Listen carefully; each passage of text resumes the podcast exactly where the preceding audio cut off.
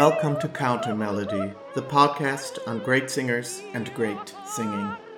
Each week, you will encounter me, Daniel Gundlach, as your host, guiding you along a magical route that will bring us closer to the voices of those singers that most enchant and transform us, no matter what else is going on in the world. Thank you for joining me on that path.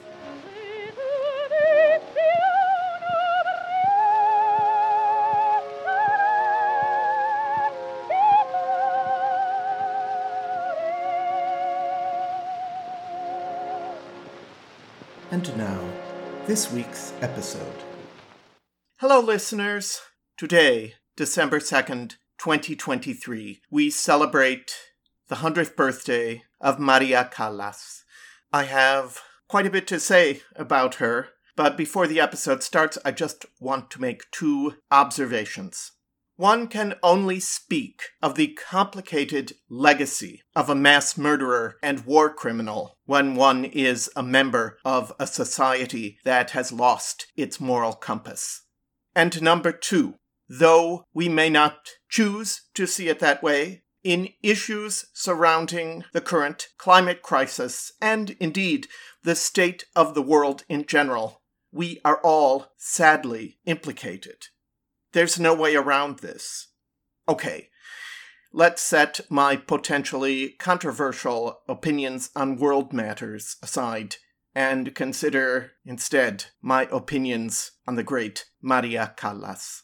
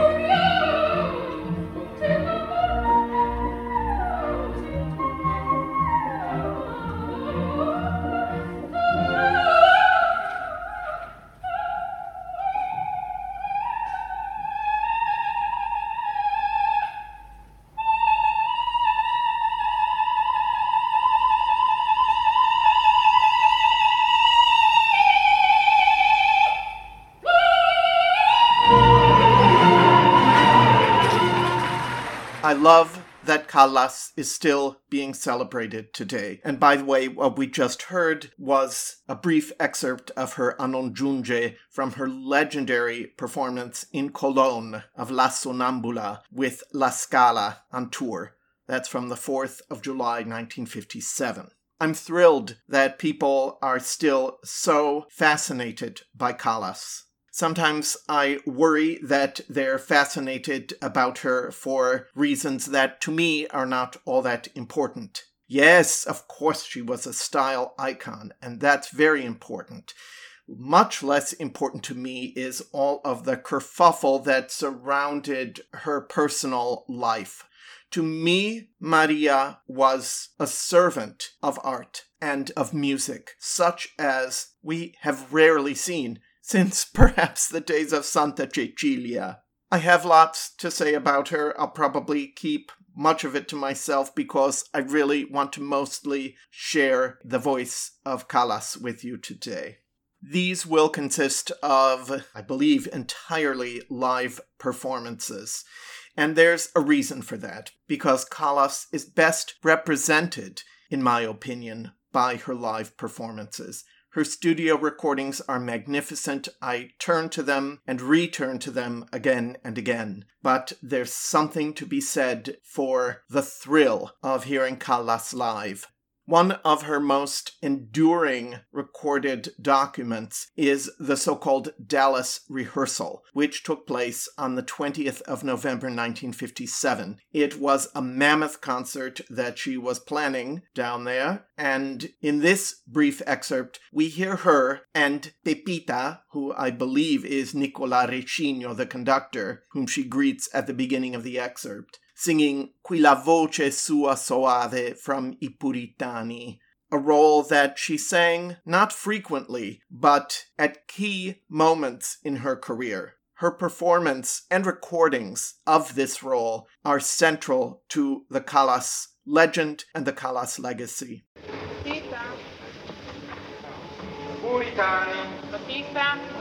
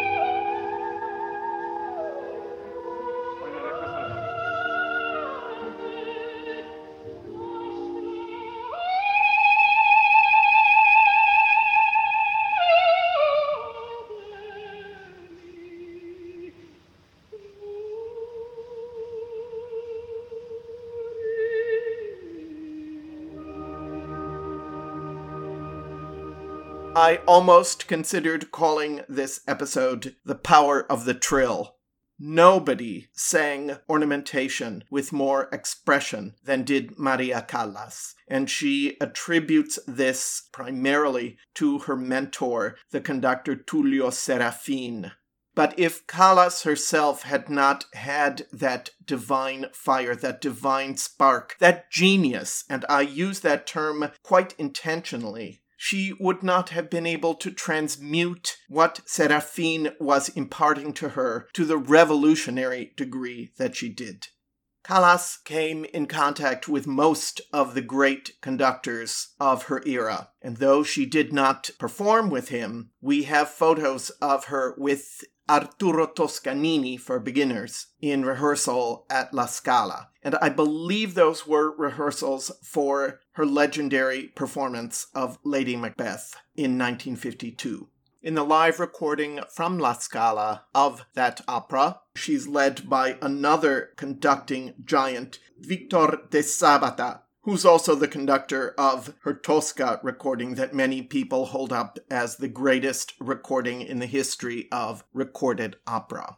Callas rarely sang Macbeth. She was supposed to sing it at the Met before Rudolf Bing fired her, ignominiously, one might add, at least in my opinion, in 1958. But she did record and often perform in operatic recital the sleepwalking scene from Macbeth. Now, I have always approached this live recording with De Sabata with more than a grain of salt because it seemed to me, at least on first listen, and fifth listen and 20th listen even that he takes a tempo that is ridiculously fast that gets in the way of maria being able to really express all that there is in lady macbeth's guilt-ridden mad scene but when I listened to it this last week, I realized no, in spite of this tempo, she still manages to summon a woman, yes, guilt ridden, but also cajoling, certainly ambitious. Also, perhaps, evil, all within the context of walking in her sleep the way that she imposes a languor over the entire scene in spite of the very rapid tempo is so extraordinary. And also, I mean, this being December 1952, she is at her absolute vocal peak.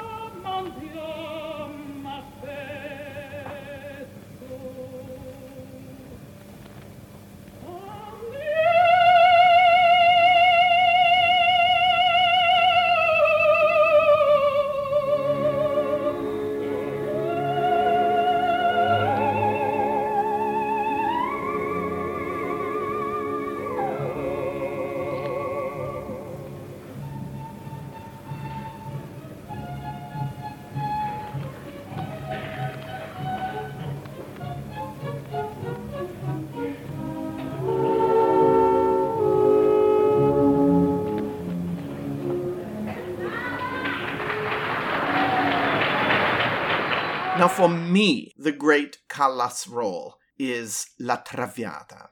I love many of Callas's roles. I love her Norma. I love her Lucia. I love her Medea. I love her Tosca.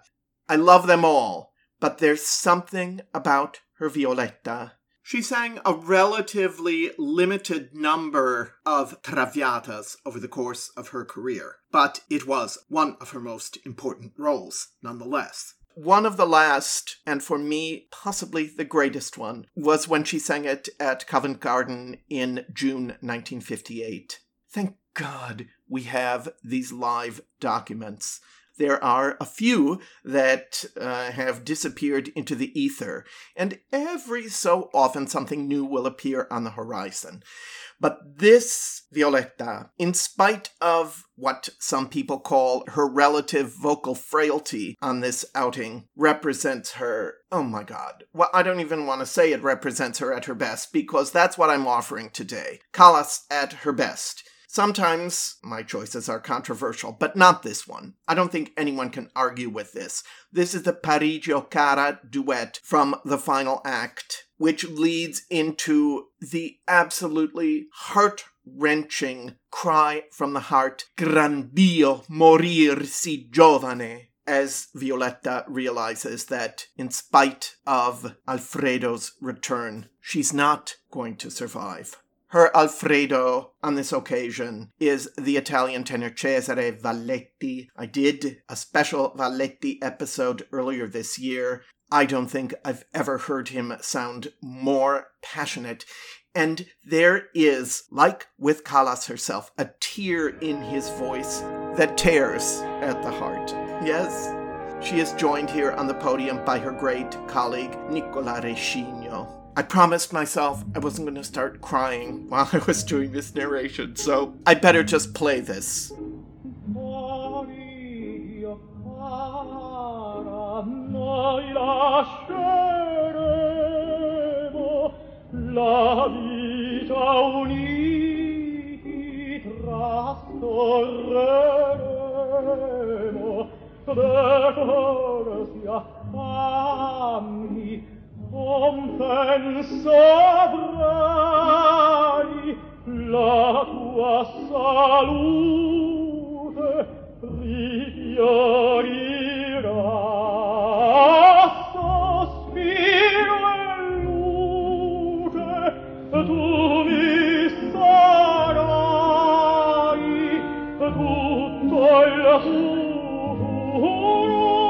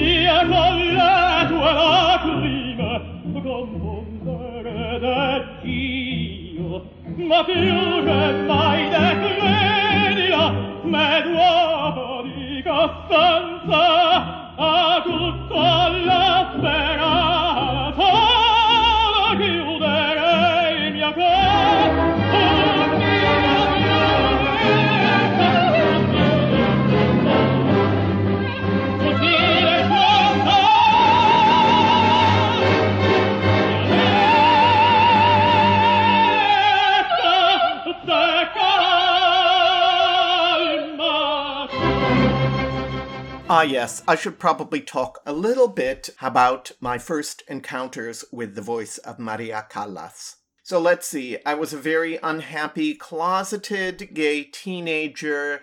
We had just moved to a new town, Oshkosh, Wisconsin. I would go to the Oshkosh Public Library and I was listening through the entire opera and classical vocal collection there. And toward the beginning of my listening summer, which I guess I would have been probably about 15 or 16 years old, we got to B for Bellini, and lo and behold, there was Norma. And it was the Seraphim reissue of the first Callas studio recording and I took it home. You know, my first impressions of Callas were not all that positive, and it was not because of the voice. In fact, my initial impressions were based entirely on all the ridiculous coverage that she received in the press coverage that had nothing to do with her singing. People were really nasty about her, and it was always some gossipy thing, and it really didn't interest me. So I just assumed that she was going to be some big phony pretender. And when I got home and put those three records on the turntable, I had a very, well, frankly, negative reaction. I just thought, what is this? This is one of the ugliest voices I have ever heard. It's wobbly and it's not I don't know. It just sounds like there's something wrong with the record itself. In fact, I thought there was. So I went back and checked out another Callas record from the library, and it was more or less the same thing. And I just thought, ew. But then I eventually got to the C's in the vocal selections, and I had to listen to the Callas records. I had to, because that was my goal for the summer. So the first one I checked out was Great Heroines from French Operas or whatever it was called on Angel. And I turned it on, and the first thing on there was J'ai perdu mon Eurydice. I've told this story before on the podcast, so if you've heard it before, you can just fast forward a little bit. I could not believe my ears. Suddenly, it all clicked into place. Oh my god, I nearly lost my mind. And from then on, I was a Callas convert. I have also told numerous times the story of how I found out that Maria had died. September 16th, 1977. It was, I think, the beginning of football season or something like this, and I played tuba in the pep band that performed at intermissions. This was the only time I ever willingly went to football games, ever. So we did our performance, and after the show was over, of course, I had my driver license by then and I drove home. My mother and father were sitting around in the living room having their evening beer, as they did every single night. And my mother looked up from the newspaper and she said, Oh, you'll never guess who died today. And I stopped dead in my tracks. Because I knew, I intuited it. Maybe it was something about the way she said it. She knew that I had recently begun a Callas fixation, and I just said, Callas. And she goes, Oh, did you hear it on the radio? I said, No, no, you mean she died? And she said, Well, yes, it's right here in the paper. Oh my God, I was bereft, as only an unhappy, closeted gay boy in the Midwest could possibly be. The next day, we had a rather gruesome meeting of some sort of evangelical group for Lutheran teens. I won't even go into the details of that, but I wore black to the gathering. And all of the youngsters there, my fellow Christian Lutheran brethren and sisterin, made merciless fun of me, but it was not a joke. It was not a joke. I was inconsolable. Even so, I had not yet heard any live Callas recordings, but I remember quite well the first time that I did. I was back on Christmas break from my first semester at college, and my beloved English teacher invited me over for dinner with a group of very interesting people, including her daughter in law, who was, at the time, a well known opera singer who had sung at City Opera and who would go on to sing also at the Met. And daughter in law had given her mother in law for Christmas a recording of the Berlin Lucia, in which Callas sang the role of Lucia with colleagues from La Scala and Herbert von Karajan, who had conducted it at La Scala with the same cast, reappeared on the podium for this performance in which he conducted the Rias Orchester Berlin. And because I expressed curiosity in hearing it, my hosts very kindly put the record on the turntable. And that was the beginning of the end. I lost my mind. I was so stunned that another of the guests made a joke about perhaps leaving me alone for a moment or something like that, but I found it off color and I was rather shocked, as only a closeted gay boy from the Midwest could be. But that recording was another landmark on my Callas journey. And here is an excerpt from the Mad Scene in which I reveled on that December evening in, well, let's just say it was a long time ago. As I was preparing this episode, I was actually speaking to David about the importance of Callas, and he said something that is no news to anyone, perhaps, but just the fact that she revolutionized bel canto singing because never did she sing a phrase that was not infused with some particular kind of meaning. And you hear that so clearly on this recording of Lucia.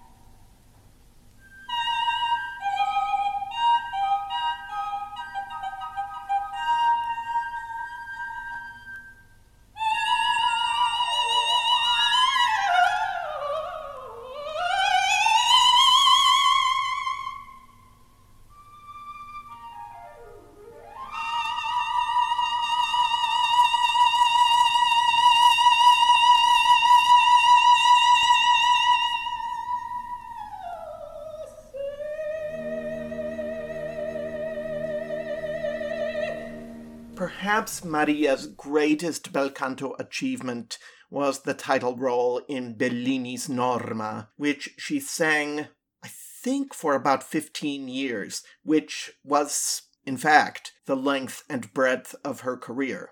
Her last assumption of the role in Paris in 1965 is something that is incredibly touching to listen to. But I'm going to offer you instead an excerpt from a performance that is so crucial to the Callas legend, and that is her performance at Covent Garden in the fall of 1952.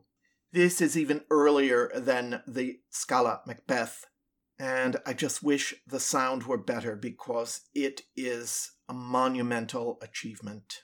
In the final scene, Norma has two different heartbreaking moments and in one of them she addresses Pollione, and in another she goes to her father, Oroveso, who is the chief priest of the Druids, and tells him that she has borne two children of Pollione, and she begs him not to let them be sacrificed because of her acts of betrayal. This time on the podium, she was led by that venerable Italian maestro, Vittorio Gui, and the Oroveso on this occasion, I would particularly like to point out, was the Italian bass Giacomo Vaghi. Now, Oroveso is not an important role. It's really a secondary part, but I think that he brings such a kaleidoscope of emotions to a relatively thankless part that I can only imagine that he was deeply inspired by Callas's own display of that full range of emotion and expression.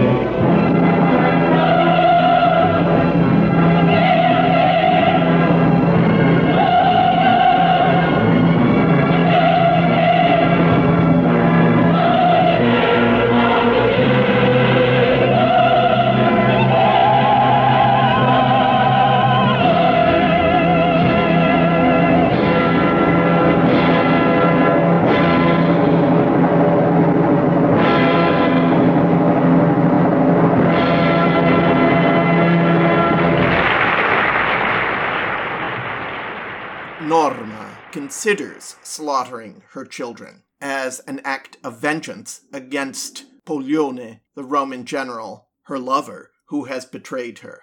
But she refrains from doing so.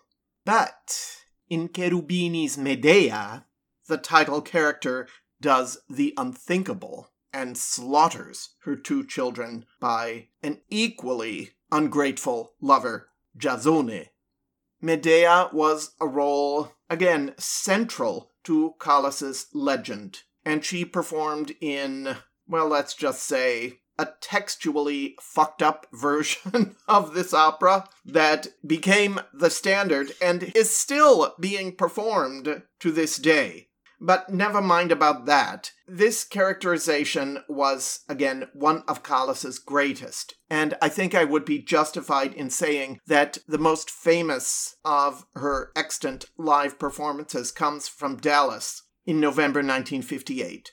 Just that very day of the performance, Rudolf Bing had, as I mentioned, unceremoniously fired her from the Met because she did not want to sing one night Lady Macbeth, and the next night, Violetta. I think those were the two. And she responded in disdain, saying the voice is not an elevator. And he responded, like the schmuck that he was, by firing her.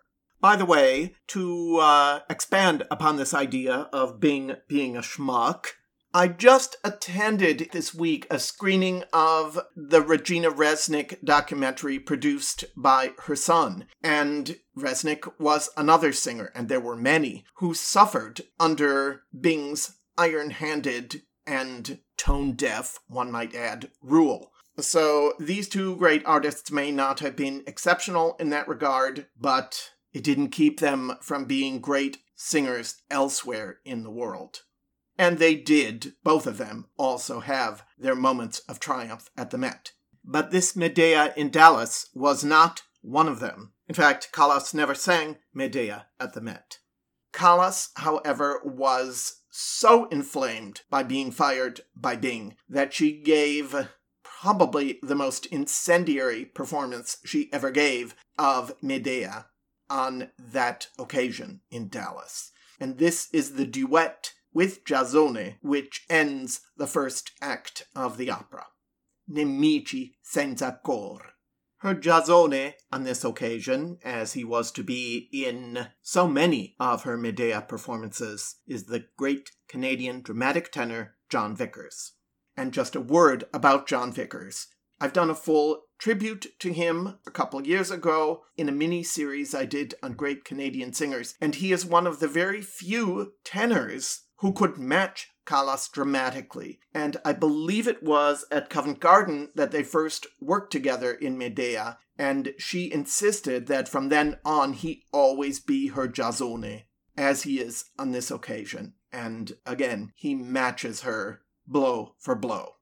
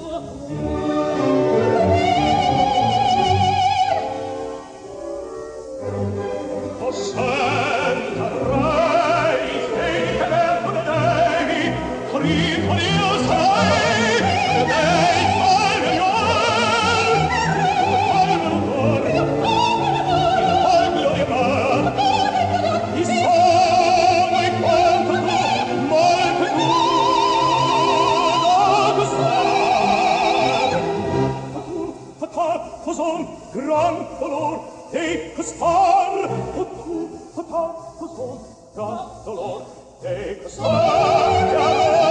Et un pire, le tout, papa, grand color, des costards.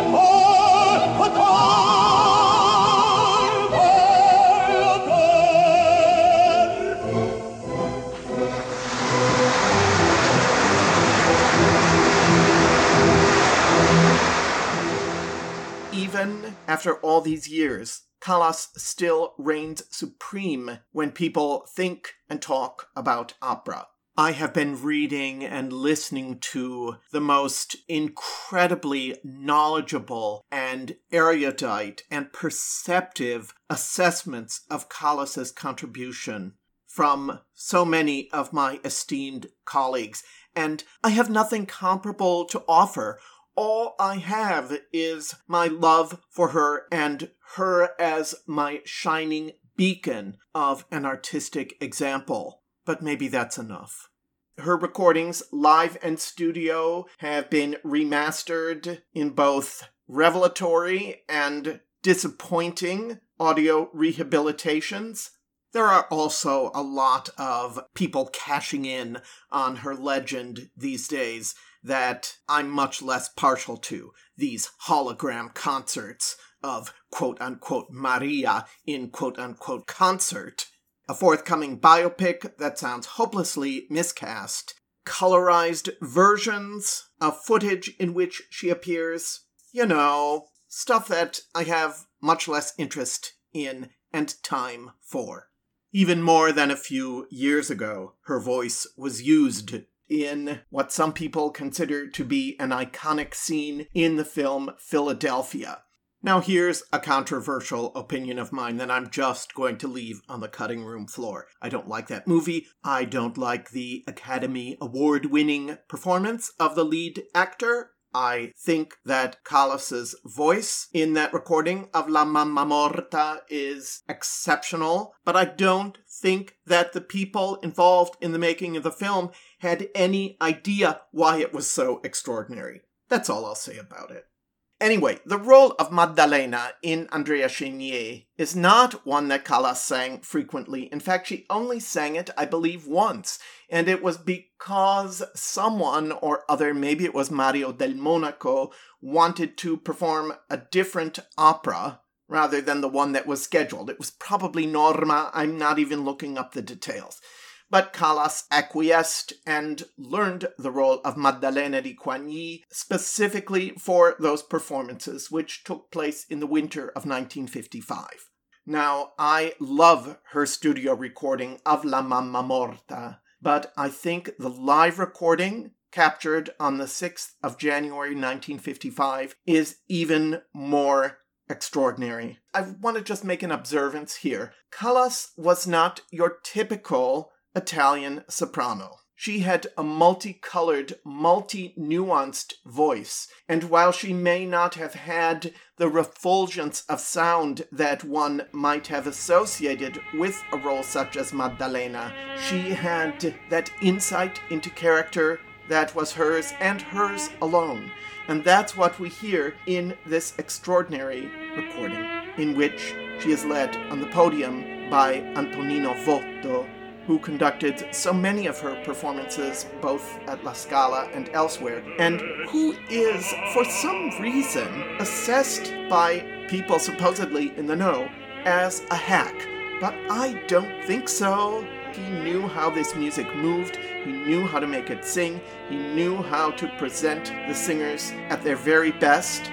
He was, I think, an unsung maestro of that era.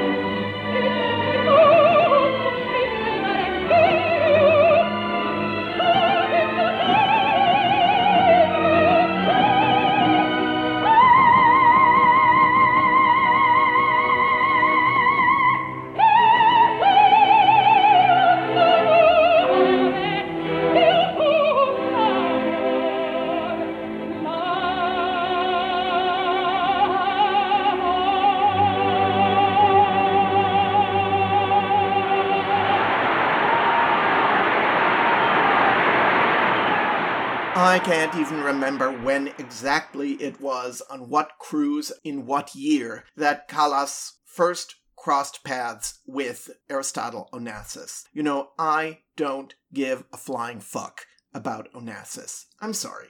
He was a schmuck, and he may have been the love of her life, but boy, she deserved better. And I'm not going to even go into all of that, except to say that I remember reading that on that cruise she took along the score of Bellini's La Straniera and never even cracked it open.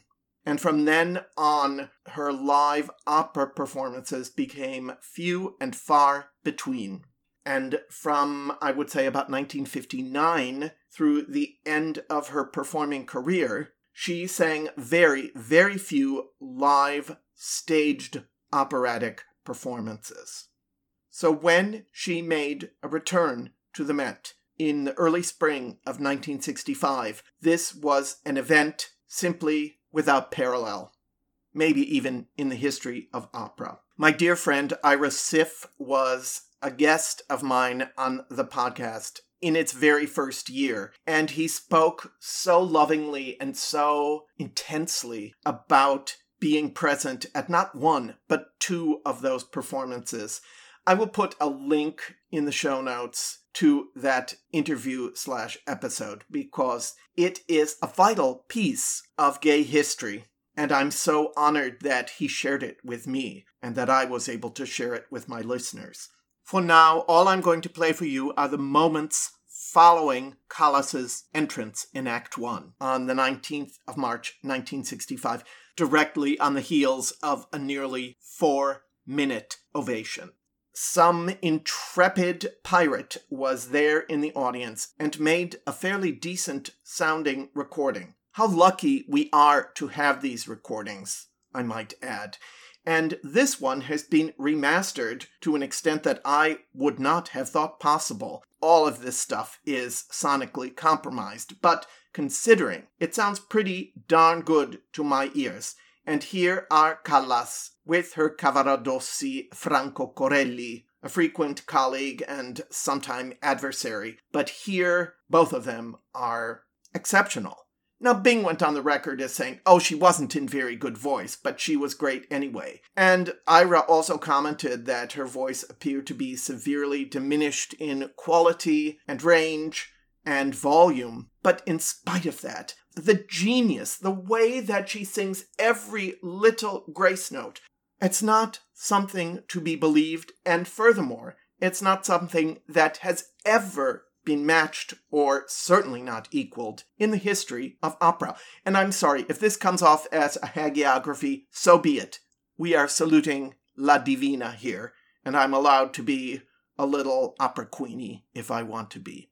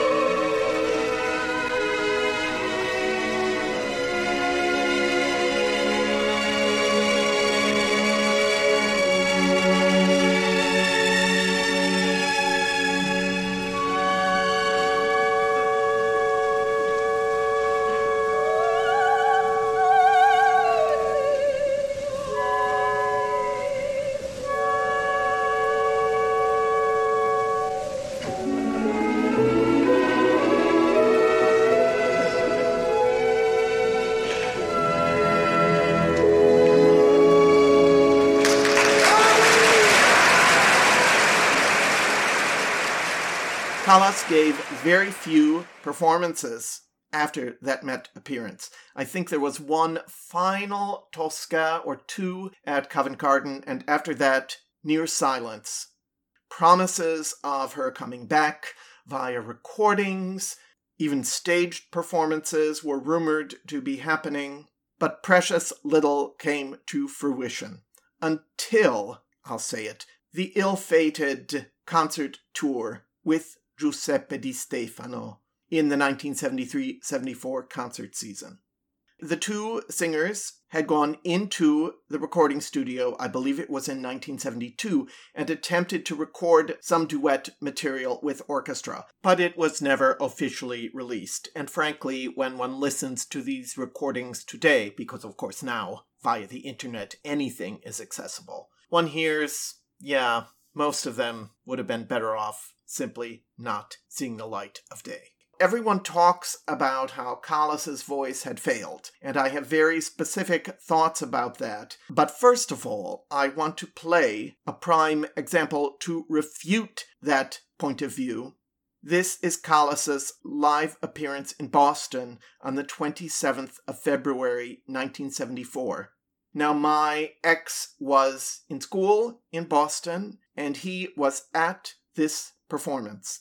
This was exceptional because Di Stefano withdrew from the performance. And so Callas appeared in her portion, not in duet, but only singing arias. And the first thing she sang on the program was Suicidio. She must have been terrified, but what a performance this is. I don't care that she takes it down a step or a half step. I think it's a whole step, but who cares? She has all of the color that she once had. The low range is absolutely kamikaze, as she always was in the role of Gioconda. And she gives and she gives a performance that I would say, other than the transposition, makes no compromises. The pianist on this occasion, by the way, was Robert Sutherland, and we will hear him again in the next selection.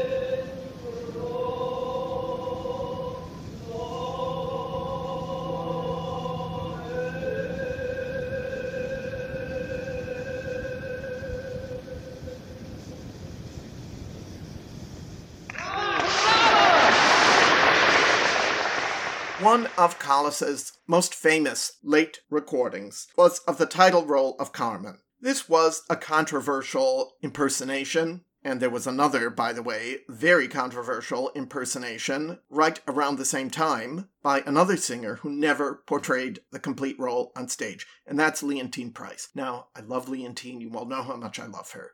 And David is a huge fan of her Carmen recording. I am not, and I will leave it at that. I'm also not that crazy about Callas's Carmen, but I did mention it just a few weeks ago on my Robert Massard episode because he is her Escamillo. Callas, on that final tour, often pulled out the habanera to sing for her audiences, often as an encore. And here is a recording from Montreal in May 1974, almost three months after the suicidio in Boston, in which she is a fascinating Carmen. She's in very good voice, and her impersonation, wow. I just want to say, I'm not a big fan of L'amour est un oiseau rebelle, but she makes me listen, and she tells me a lot about who Carmen is in her estimation. And I'm fascinated and pulled in in spite of myself. L'oiseau que tu croyais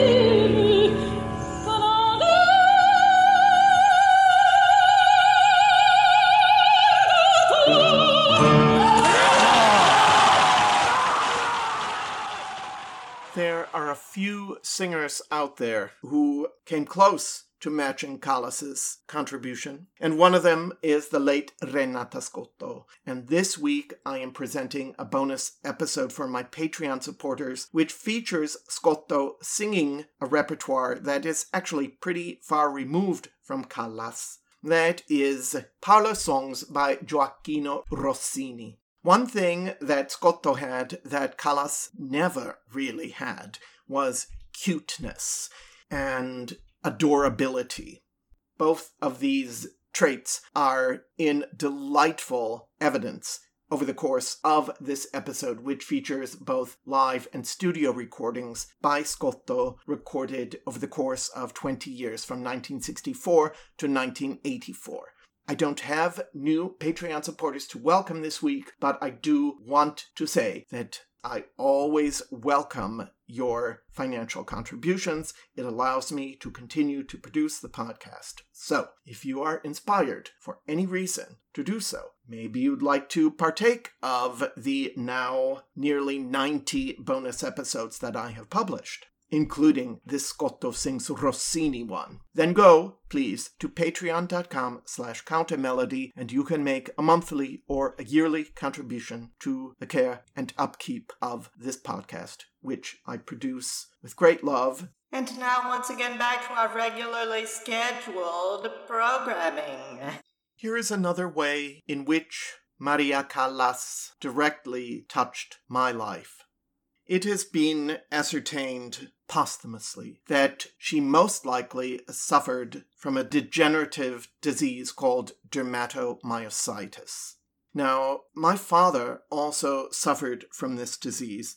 It's a degenerative disease of the skin, muscles, and connective tissues. And if she also suffered with this, as she did from heart disease and other ailments, one can only remark upon the superhuman effort that it took her to continue to work on her voice. There were rumors, I didn't know about this, I just found this out, that there was a rumor that she was going to reappear on the operatic stage in the year 1978 as Charlotte in Werther. Imagine what that would have been like. She did sometimes sing Charlotte's letter scene in those final concerts, and she also recorded quite memorably in the year 1963 on her second French opera arias album that self same letter scene. I have two examples to indicate to you the extent to which Callas was able, in spite of her ailment, to rework her voice. She returned to her old teacher, Elvira de Hidalgo, who helped her reconstruct her technique and her voice. Alas, by the time she went on that tour with Di Stefano, a combination of her physical ailment and her nerves affected many of those performances, and there were only rare flashes of her former brilliance. But even so, we've just heard two of them, yeah, so it may have been sporadic, but for those who loved her and wanted to see her, it was enough. There is a recorded excerpt of her live in Paris the year before her death, rehearsing Beethoven's A Perfido with the pianist and conductor Jeffrey Tate. Now, Callas made some pretty dicey recordings for EMI in the early 60s, and probably, in my opinion, one of the worst of these was a recording of Beethoven's A which is a very, very difficult aria. And though the recorded quality of this final recording of Callas's is simply, shall we just say, not good, it still gives us an opportunity to hear how Callas was reconfiguring, rebuilding her voice.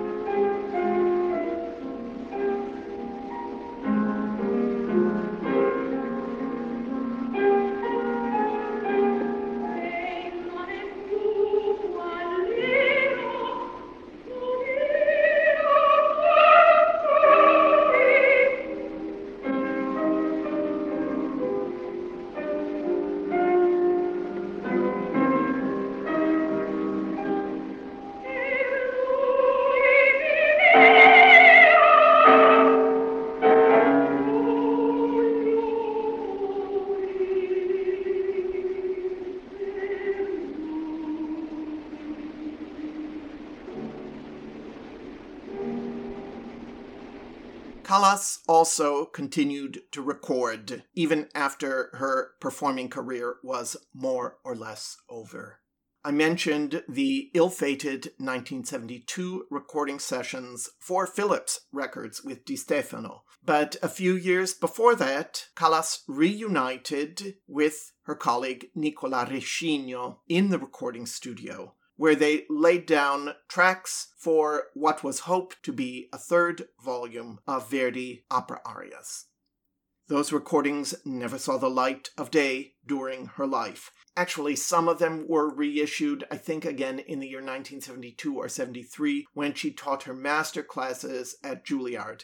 But I'm not sure there are any actually from the 1969 sessions on there. I have not studied it closely enough to be able to say. But there is on the interwebs, on YouTube, a recording of her singing Arrigo, a parli a un core, an aria to which she returned time and time again in the recording studio from the year 1960 through her last with this aria in March 1969.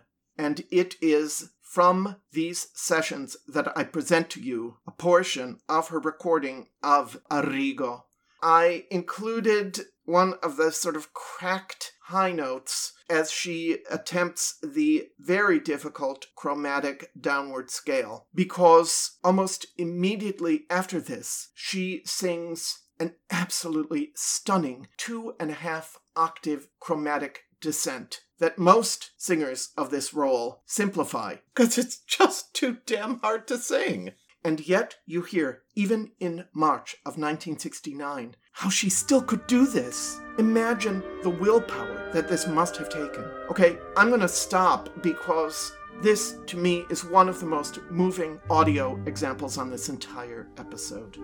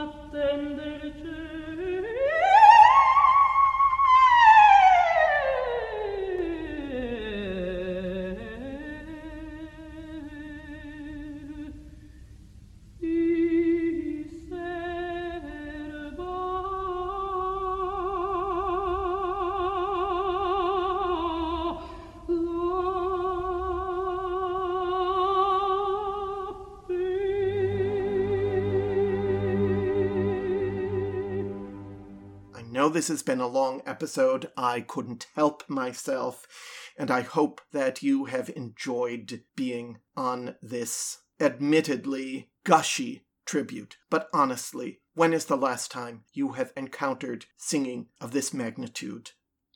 Everyone has their favorite Callas moments.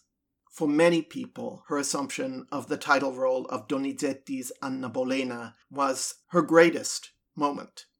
I was not prone to agree with that until I really listened this week to the live recording that Thank Our Lucky Stars is still extant. This took place on the 14th of April, 1957. To my ears, she is at her absolute expressive peak. Now, I mentioned at the beginning that I was thinking about calling this episode The Power of the Trill. Nowhere is that in better evidence than in this recording of two snippets from Anna's final mad scene. First, Anna sings in her semi delirium of her desire to return to the childhood castle where she once knew peace and joy and love the way that Callas sings passages of vocal filigree. If you don't find yourself in tears, I think you better stick a pin into yourself to make sure that you're actually still alive. Okay? That's all I have to say about that. And then the sounds of trumpets and drums waken her from that reverie, and she is told that Henry is just about to marry her rival and former serving woman, Giovanna Seymour, and she unleashes a torrent of suppressed rage as she invokes a rather freighted kind of forgiveness on this iniquitous couple. In these performances, she was joined by another great Italian maestro, Gianandrea Gavazzeni. The other singers whom we hear merely in the background in this scene are Gabriella Carturan as Smeton, Gianni Raimondi as Percy, and as Rochefort, Basso Plinio Clabassi.